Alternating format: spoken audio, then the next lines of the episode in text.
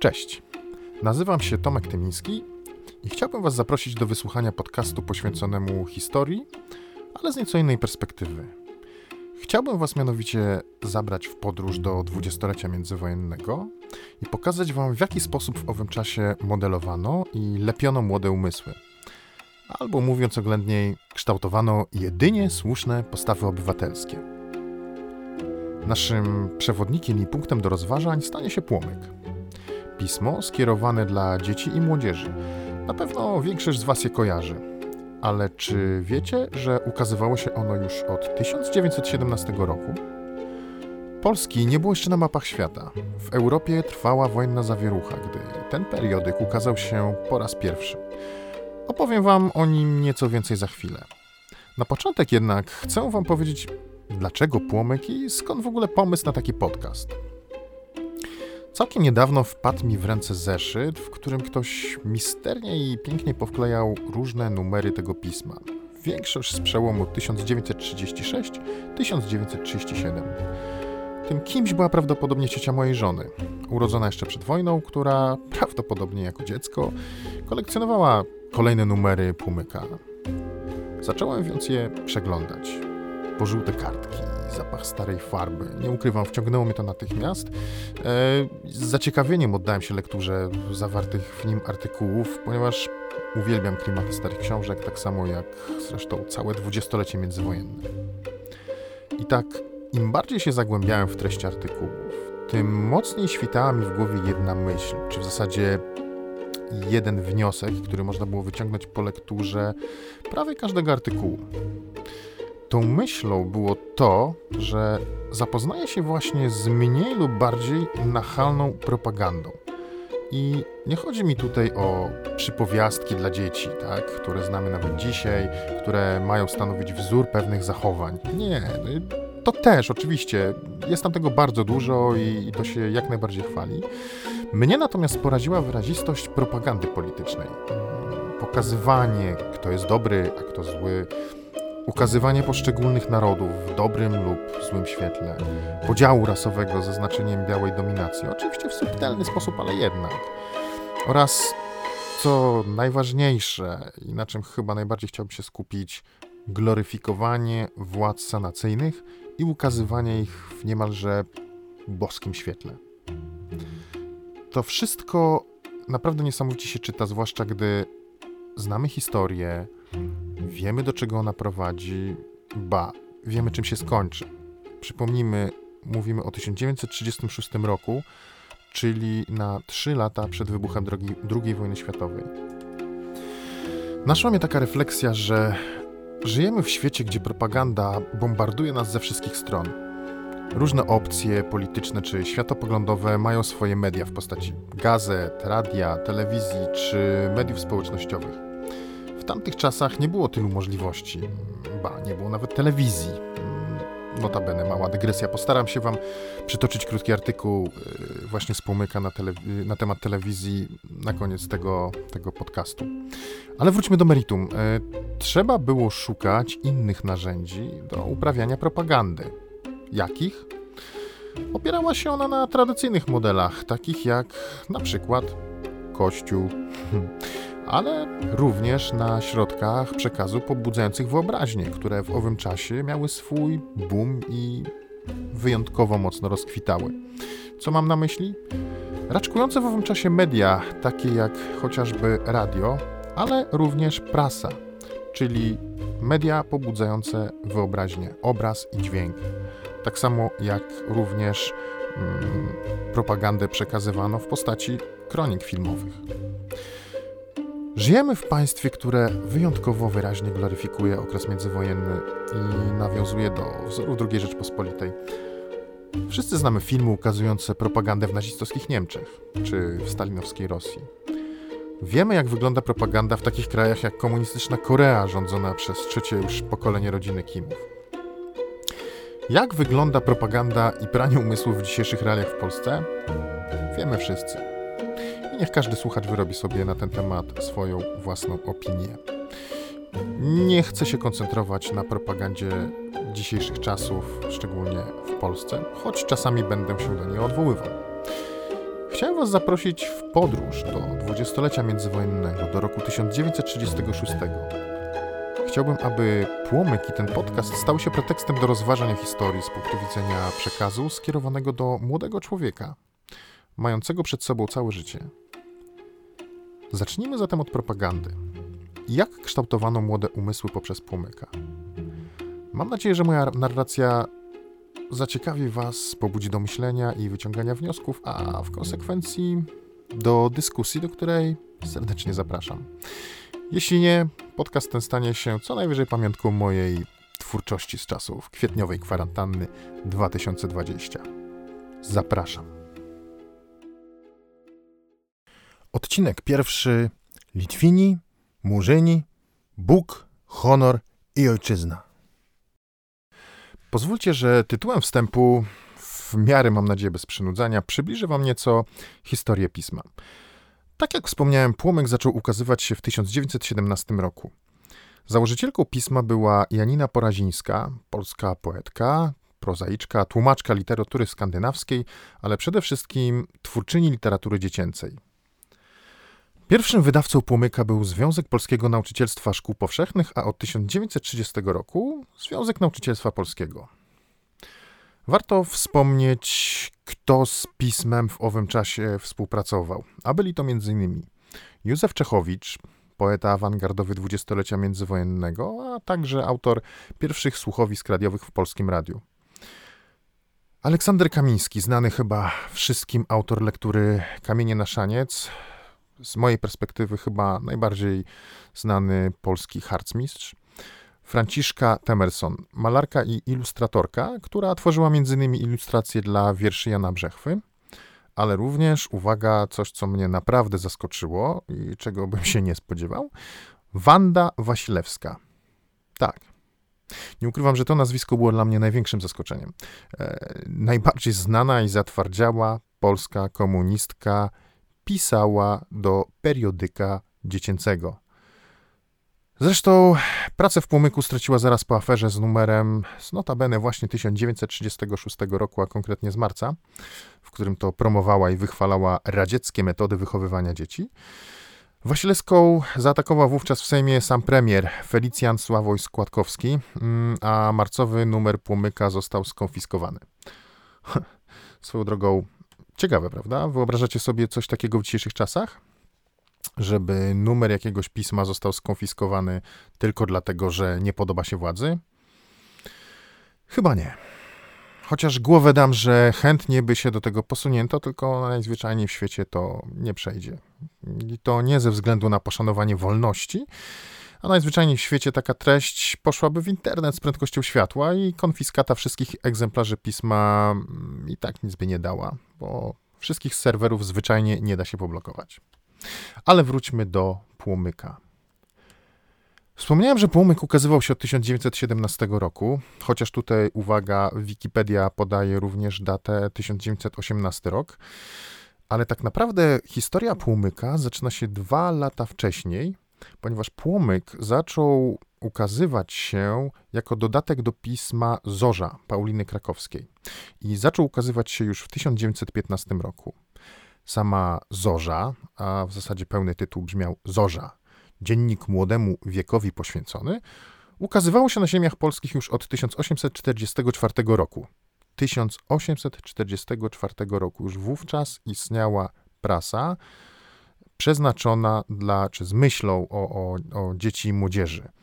Eee, myślę, że może z czasem warto będzie się przyjrzeć i temu periodykowi, jeżeli będzie możliwość dostania jakichś egzemplarzy y, poprzez jakąś bibliotekę. Nieważne. Płomyk został wznowiony po II wojnie światowej, przetrwał komunę, niestety nie przetrwał twardych realiów wolnego rynku i zniknął ostatecznie wraz z numerem 12 w 1991 roku. Z kronikarskiego obowiązku dodam, że przez większość czasu Płomyk był tygodnikiem.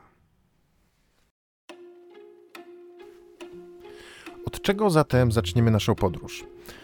Pomyślałem, że zaprezentuję Wam kilka fragmentów tekstów, rozmaitych opowiadań, mm, które najdobitniej lub najciekawiej ukazują przedstawione przeze mnie e, wcześniej tezy.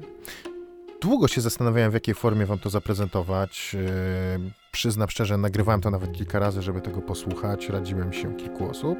Postanowiłem czytać mniej lub bardziej obszerne fragmenty i na bieżąco je omawiać, niż tak jak planowałem oryginalnie czytać całość y, i potem omawiać poszczególne fragmenty. Czytanie całości mogło być po prostu nudne i nużące, y, choć nie ukrywam, są to całkiem ciekawe teksty. Y, natomiast jeżeli okaże się, że jest taka chęć, to być może zaprezentuję oddzielny cykl, w którym nie będę nic komentował i będę po prostu tworzył jakąś formę audiobooków, gdzie Będę jedynie czytać teksty. Tymczasem przejdźmy do fragmentów z pierwszego opowiadania. Będą to fragmenty opowiadania Zofii Harszewskiej pod tytułem Przed sześcioma wiekami. Zapraszam.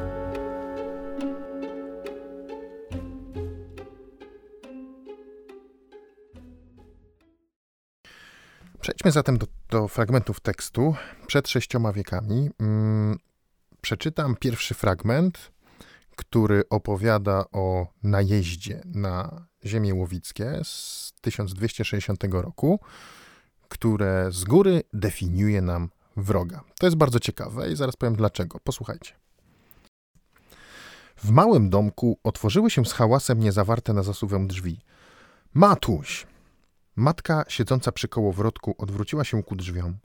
W głosie chłopcach było tyle strachu i takie przerażenie w rozwartych szeroko oczach, że wrzeciono wypadło jej z ręki i potoczyło się na popiół niedawno wygasłego ogniska. Jaśku, a co ci to? Chłopiec pochylił się do nóg matki. Litwini! Ha, mamy już wroga. Litwini, powiedział zdławionym głosem. Co ty mówisz, synu, co ty mówisz? Wiedziała matka, co to znaczy. Niedawniej jak trzy lata temu, w 1260 roku, pustoszyli Łowicz Litwini. Wszak wtedy w obronie ojczystej wsi zginął mąż jej, a ojciec Jaśka, stary Sławomir. Tu się zatrzymam. Został nam jasno określony wróg. Tym wrogiem są Litwini. Źli Litwini robiący najazd, rejzę na piękną, wspaniałą ziemię łowicką. Zastanówmy się, dlaczego mm, akurat Litwini zostali wybrani na, na, na wroga i, i, w taki, a nie inny sposób opisani, ponieważ całe to opowiadanie traktuje o tej redzie. E, w 1936 roku Polska i Litwa, mimo że e, były bliskimi sąsiadami i łączyły je wieki wspólnej historii, nie posiadały stosunków dyplomatycznych, a formalnie pozostały w stanie wojny. E, napięcie pomiędzy obydwoma krajami spowodował tak zwany bunt Żeligowskiego, na, którego, na skutek którego Polska, w delikatnie mówiąc, sposób nie do końca uczciwie odebrała Litwie Wilno i okolice. Mimo, że samo Wilno, jak i okolice były w owym czasie zamieszkiwane faktycznie w większości przez ludność polską, to nie zmienia to faktu, że odebraliśmy Litwinom ich historyczną stolicę. Samo wydarzenie zresztą mm, ocencie sami. Ja dodam tylko, że obydwa kraje nawiązały stosunki dyplomatyczne dopiero 19 marca 1938 roku i to właśnie pod naciskiem Polski. E, miało to miejsce po incydencie zbrojnym na granicy polsko-litewskiej, w efekcie której zginął polski żołnierz z Korpusu Ochrony Pogranicza. E, I to właśnie po tym wydarzeniu mm, Polska, stosując naciski, e, no, groźby użycia siły, na wzór, co tu dużo ukrywać, metod Adolfa Hitlera, zmusiła Litwę do, w dużym cudzysłowie, unormowania wzajemnych relacji dyplomatycznych. Tym krótkim tekście, który przeczytałem, jest jeszcze mm, druga taka delikatna sugestia. Ja zakładam, że y, do tych wniosków może dojść osoba inteligentna, która umie czytać y, z podtekstem, ale zakładam, że w tamtych czasach, kiedy młodzież nie była ogłupiana internetem, y, telewizją, no, do radia też im się było ciężko dopchać, dużo czytała. Mm, dużo czytała i powiedzmy troszeczkę bardziej gdzieś tam rozwijała swój, swój umysł. E, I czytając tutaj ze zrozumieniem i jakby kopiąc głębiej, można dojść do wniosku, że Litwini są tu przedstawieni już od samego początku jako naród, naród głupszy i prymitywniejszy, a przede wszystkim ten bardziej agresywny. Pada tutaj data 1260 rok, tak? Czyli E, data, data tej rejzy. E, pamiętajmy, że Litwa mm, została ochrzczona w 1385 roku. Chrzest przyjęła e, z rąk Polski, czyli celowo jest tu pokazane, tak, że, że Litwini są tymi, tym głupszym, prymitywniejszym i mniej okrzesanym narodem, bardziej cywilizacyjnie zacofanym. Jest to dla mnie niesamowite i niepojęte tak naprawdę. E, jak można było w tamtych czasach, e, a patrzymy na wszystko jednak z, trochę już z dystansu i z pewną wiedzą historyczną, którą posiadamy, ale jak można było zaprzepaścić 350 lat wspólnej historii bądź co bądź zapoczątkowanej również wraz ze chrztem Litwy w 1385 roku poprzez Unię w Krewie. Unię, która trwała aż do rozbiorów. I dalej następuje mój ulubiony fragment. Gdzie iść? spytała matka starej Marianny, co tuż przy niej szła. Bo ja wiem, niegościnny jest las w zimie. Pożywienia nie da, a o zwierza, zwłaszcza złego, zwłaszcza wilka, łatwo. Lepszy las i wilki, niźli niewola litewska. Mocne, co? No nic.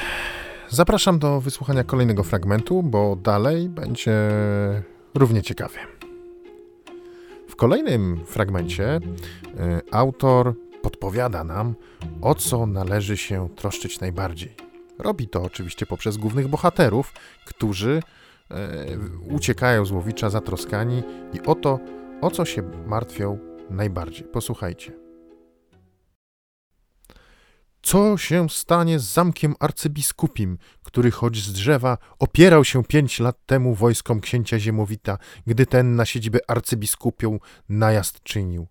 Co się stanie z kościołem wznoszącym dumnie swe wieże, z kościołem, który arcybiskup szczególną otaczał opieką, a w którym już przeszło sto lat temu, bo w 1136 roku arcybiskup Jakub ze Żnina wyświęcił biskupa płockiego Wernera.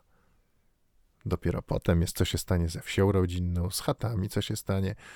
Coś rozsiadły się w krąg zamku arcybiskupiego i zamku myśliwskiego z ludźmi i tak dalej, i tak dalej. W pierwszej kolejności troszczymy się o Kościół. Brzmi znajomo?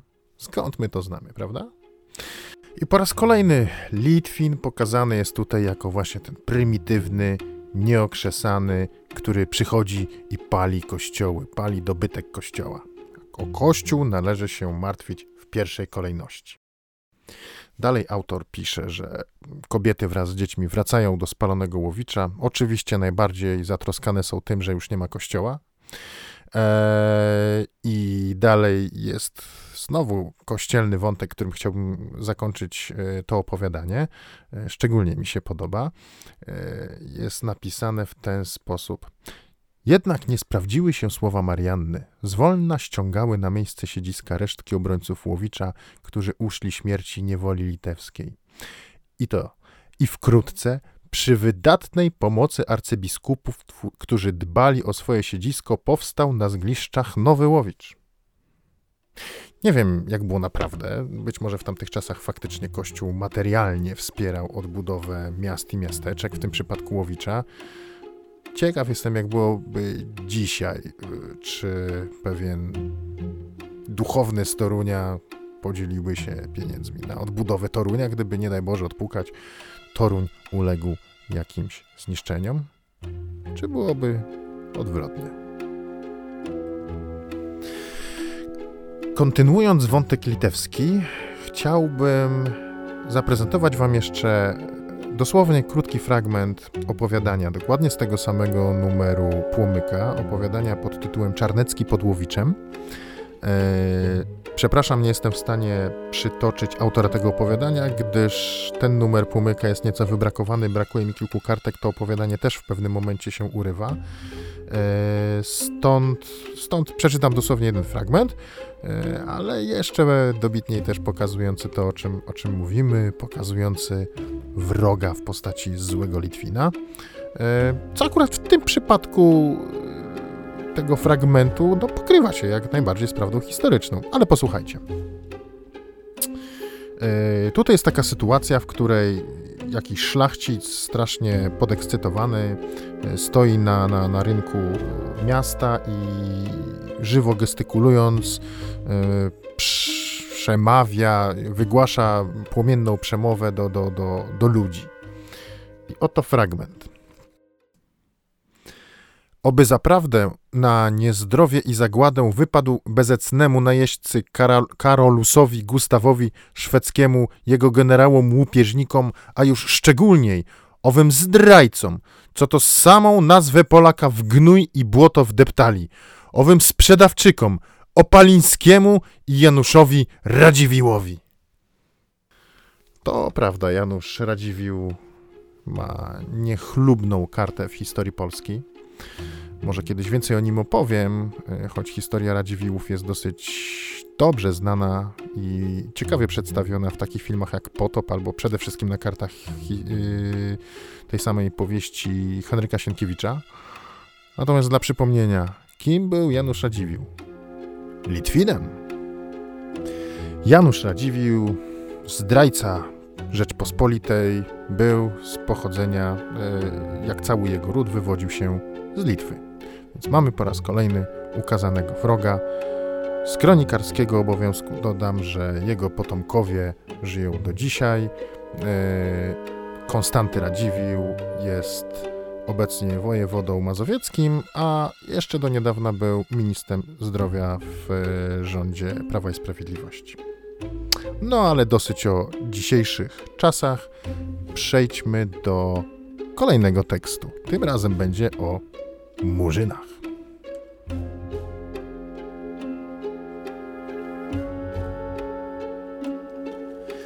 Chciałbym teraz przytoczyć fragment e, opowiadania mm, Franciszka Antoniego Osendowskiego pod tytułem Wędrówka w świat. Franciszek Antoni Osendowski był e, w dwudziestoleciu międzywojennym dosyć znanym dziennikarzem, podróżnikiem, nauczycielem akademickim, działaczem politycznym, e, ale przede wszystkim był zatwardziałym antykomunistą. I tutaj tym bardziej się zastanawiam, jak to się mogło poskładać, że w tym samym roku, bo ten płomyk jest z 1936 roku, w tym samym roku e, w płomyku mogli E, publikować zarówno Ossendowski, jak i wspomniana przeze mnie e, Wanda Wasilewska. E, no ale nic, do rzeczy. Fragment, który chciałbym Wam przeczytać, pochodzi z opowiadania, a w zasadzie z cyklu opowiadań, które ciągną się przez kilka odcinków Pomyka pod tytułem Wędrówka w świat. I są to opowiadania o niejakim Wojtku. Wojtek jest podróżnikiem, młodym podróżnikiem, chłopcem przygotowującym się do matury, e, czyli jest w takim licealnym wieku. E, jest dzielny, odważny, generalnie jest wzorem cnót, e, wzorem do naśladowania, jest takim ideałem, do którego chyba dążono w dwudziestoleciu międzywojennym. Jest to pewnego rodzaju wzór, który chyba był dosyć powszechny w tamtym czasie, tak? Bo przypomnijmy sobie, no przepraszam za porównanie, ale dokładnie to samo było w e, Hitlerjugend i idealizowanie nordyckiego wzoru, silnego, wysportowanego e, chłopca, który, który wzrasta w jedynie słusznej idei. Tutaj może nie jest to, to jest, nie jest to aż tak wyraźnie pokazane i nie jest to aż tak e, bijące w oczy, natomiast te jego cechy e, gdzieś tam się w ten sposób przewijają. E, ale przejdźmy do tekstu. Tym opowiadaniu y, Wojtek trafia do mm, Afryki, do jednego z afrykańskich krajów. Y, z kontekstu wynika tam gdzieś później, że, że no prawdopodobnie jest to, y, jest to Kongo, ponieważ jest mowa o. Mm, tu jest napisane Belgijczykach nie wiem jak powiedzieć dzisiaj, o obywatelach Belgii. No nieważne, w każdym razie y, trafia, trafia do, do, do Afryki zarządzonej przez y, Belgów. I tutaj już pierwsza taka mm, myśl, stąd ten kontrowersyjny tytuł dzisiejszego odcinka Murzyni. E, wszędzie pojawia się słowo murzyn, e, coś co w dzisiejszych czasach budzi spore kontrowersje. E, jestem ciekaw, jaka jest Wasza opinia na temat tego słowa. Ja jestem z tego pokolenia, które jeszcze uczyło się czytanki o murzynku Bambo i dla mnie słowo murzyn osobiście nie ma jakiegoś mm, pejoratywnego skojarzenia. Natomiast, kiedy czytam to opowiadanie, gdyby je przenieść jeden do jednego w dzisiejsze czasy, to mam, jestem pewien, że awantura byłaby z tego powodu niemała. Prawdopodobnie portale społecznościowe, tak jak Facebook, e, czy, czy, czy inne media społecznościowe by to banowały, ponieważ słowo murzyn no, tam pada w takim kontekście, że nie ma mowy. Czarnoskórych nie określa się na zasadzie nie, nawet czarnoskóry, czy, czy obywatel, czy, czy mieszkaniec danego miasta, czy jakoś tak. Nie, to jest murzyn to, murzyn tamto. Według mnie Mimo wszystko jest tu jakiś podtekst rasowy. Dlaczego o innych mówi się obywatele Konga, obywatele e, Belgii, obywatele takiego czy innego państwa? Tutaj jest murzyn, tu się wszystkich wrzuca do jednego worka. E, jest tam oczywiście jakiś podział, mówi się coś o, też o jakichś Masajach, ale wszędzie wszystko z pogardą. Oczywiście w e, pewnym jednak kontekście, ale to zaraz, zaraz do tego dojdziemy. E, kontekst jest taki, że, że e, zarządcy belgijscy mm, gardzą, włącznie nawet z policją, gardzą losem murzynów i w ogóle się nim nie przejmują, mogą z nimi robić sobie co chcą, bić, kopać i o tym jest z grubsza ta część, którą chciałem przeczytać i chwilkę się na niej skupić i podyskutować. Posłuchajcie. Jakiś tęgi wyrostek, uczeń szkoły belgijskiej, przechodząc przez ulicę, kopnął z nienacka siedzącego na ziemi murzynka, a gdy ten skoczywszy coś mu powiedział z wyrzutem, uderzył go z całej siły w twarz. Czarny chłopak krzyknął przeraźliwie i zalał się łzami. Murzyni natychmiast otoczyli płaczącego. W ponurym milczeniu wpatrywali się w małego Belgijczyka, który stał z, z zacieśniętymi jeszcze pięściami i śmiał się bezczelnie. Przewodnik zaczął roztrącać murzynów i krzyczał złym głosem: Precz, precz, rozchodzić się, rozchodzić! I w tej właśnie chwili do młodego Belgijczyka zbliżył się Wojtek. Miał bladą i surową twarz. Patrząc na chłopca twardym wzrokiem powiedział: Przeproś natychmiast skrzywdzonego przez ciebie murzyna. Co takiego? zawołał chłopiec. A nie mi się śni. Przeproś, bo inaczej spotka ciebie to samo, coś zrobił z murzynem. Belgijczyk, krzyknąwszy jakieś brzydkie słowo, skoczył ku Wojtkowi, lecz uderzony mocno w podbródek, zachwiał się, a po drugim ciosie rozciągnął po ziemi. Dobre, nie? Jak sądzicie, przeszłoby to dzisiaj? Gdziekolwiek takie opowiadanie? Ja szczerze mówiąc wątpię. Naprawdę, yy, no, nie ten język, yy, nie te słownictwo, ale Zakładam, no, że w tamtych czasach się tak pisało, tak jak powiedziałem, słowo murzyn nie miało wówczas, nie wzbudzało kontrowersji, e, aczkolwiek nie mogę się mimo wszystko oprzeć wrażeniu, mm, że gdzieś tam ma to w podtekście e, taki troszeczkę lekceważący stosunek, bo co tutaj widzimy? Scenka rodzajowa. Jest zły Europejczyk, Belgijczyk, młody chłopak, źle wychowany, łobuz, kanalia, bije murzynka dla zabawy. Od tak po prostu podszedł i strzelił mu w twarz. Czyli mamy tutaj nowoczesnego, teoretycznie e, światłego Europejczyka, który jest rasistą, pogardza małym murzynkiem. Ale co robi nasz Wojtek? Nasz Wojtek staje w obronie murzynka. Znaczy się Polak, tak? Polak z e, narodu, który teoretycznie no, nie jest taką potęgą, jaką wówczas była Belgia. Przypomnijmy, że Belgia w tamtym czasie była państwem kolonialnym. Tak? My się tutaj w, w przenośni Polak potrafi się postawić Belgowi, zasunąć mu lufę tak, że tamten się nakrył nogami niemalże, ale też konkluzja jest taka, stanął w obronie nie, nie tyle słabszego, co takiego tam sobie murzynka. Przypominam, oni są wszyscy wrzuceni do jednego wora.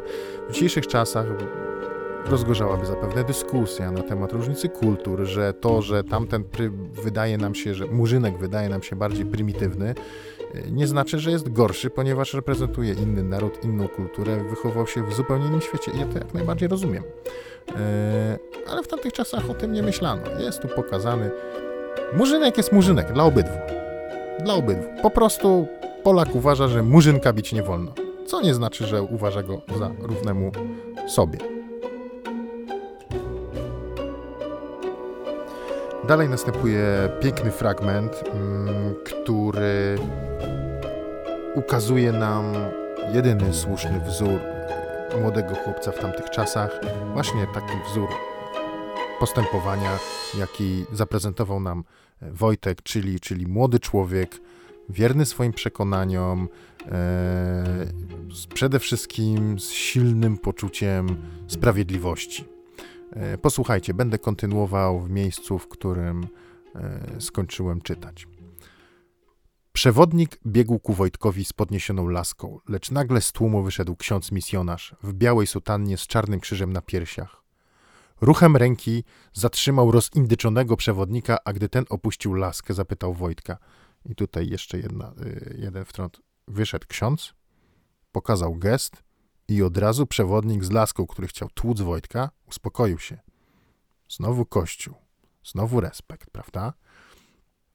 I dalej misjonarz pyta: Dlaczego zbiłeś tego chłopaka? Uderzył on murzynka i nie chciał go przeprosić, odpowiedział surowym głosem chłopak. Krzywdzić bezbronnego? To nikczemność. Misjonarz pomyślał chwilę i powiedział cichym głosem: Ten mały Belgijczyk uważa się za wyższy gatunek człowieka i za pana w tym kraju. Piękne, co? Wojtek przyjrzał się bacznie księdzu, ale widać coś dostrzegł w jego oczach, bo wzruszył ramieniem i odparł śmiałym głosem, tak aby go wszyscy usłyszeli. I to jest piękne. Zły to gatunek ludzi, który swojej wyższości dowodzi bezkarną krzywdą i pięścią. Zły to też pan, który swoich poddanych trzyma w nędzy i ciemnocie, a sam wzbogaca się na ich pracy i ziemi. Że tak naprawdę Wojtek dopuszcza tutaj to, że, że Belgowie są panami, ale po prostu źle traktują murzynów.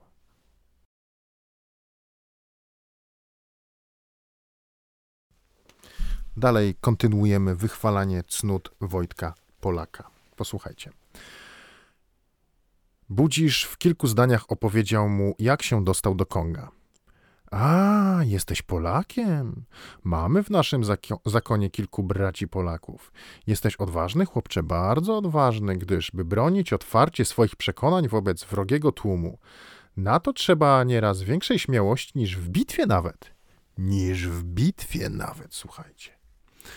Pogłaskawszy go po głowie, odprowadził do autobusu przygotowanego dla wycieczki i zwracając się do kierownika powiedział: Jest to cudzoziemiec, panie Carter. Chłopak postąpił sprawiedliwie, inaczej nie mógł. Proszę mieć go w swojej opiece. Autobus ruszył. Wojtek nie zwracał uwagi na innych chłopców przyglądających mu się z ciekawością i nawet z szacunkiem. Ha, i nawet z szacunkiem. Tak im do głowy przemówiła moja pięść. Śmiał się w duchu. Pięścią chcą uczyć murzynów szacunku i uległości dla siebie, a sami również siłę tylko uznają. No jak nic, tylko pięścią i agresją można wzbudzić sobie szacunek. Na koniec zostawiłem mm, cytat, który celowo pominąłem. Jest to fragment rozmowy Wojtka y, z misjonarzem, właśnie zaraz jeszcze po tej bójce, ale postawa y, Wojtka w piękny sposób podsumowuje y, no, wzór, który był za sanacji uznawany jako właściwy, a zaraz dowiecie się, z czym mi się to skojarzyło. Posłuchajcie. Nie bałeś się, że mogli cię obić ci chłopcy, ujmując się za kolegę? I Wojtek odpowiada: Nie myślałem o tym. Wiem tylko, że musiałem dać temu Belgijczykowi nauczkę, bo nauczono mnie, że swego przekonania należy bronić śmiało. A teraz posłuchajcie, z czym mi się to skojarzyło. Jest jedna tylko rzecz w życiu ludzi, narodów i państw, która jest bezcenna. Tą rzeczą jest honor.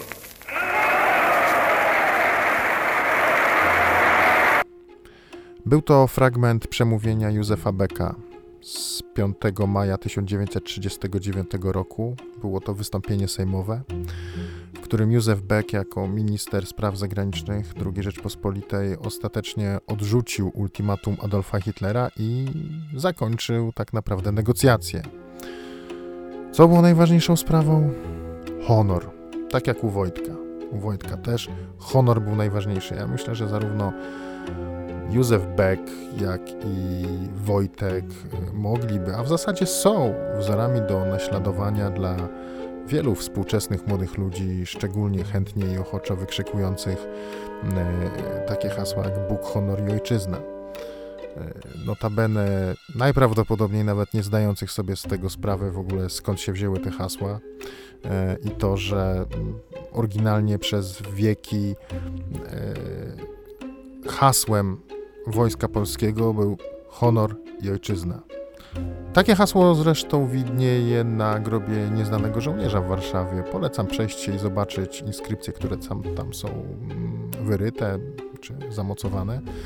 E, tam nie ma Boga. E, Bóg został włączony do tego hasła i owszem, stanowi obecnie mm, oficjalne jakby hasło Wojska Polskiego. Jest to faktycznie Bóg, honor i ojczyzna, tylko tego e, Boga władowano rozporządzeniem prezydenta Rzeczpospolitej dopiero w 1943 roku.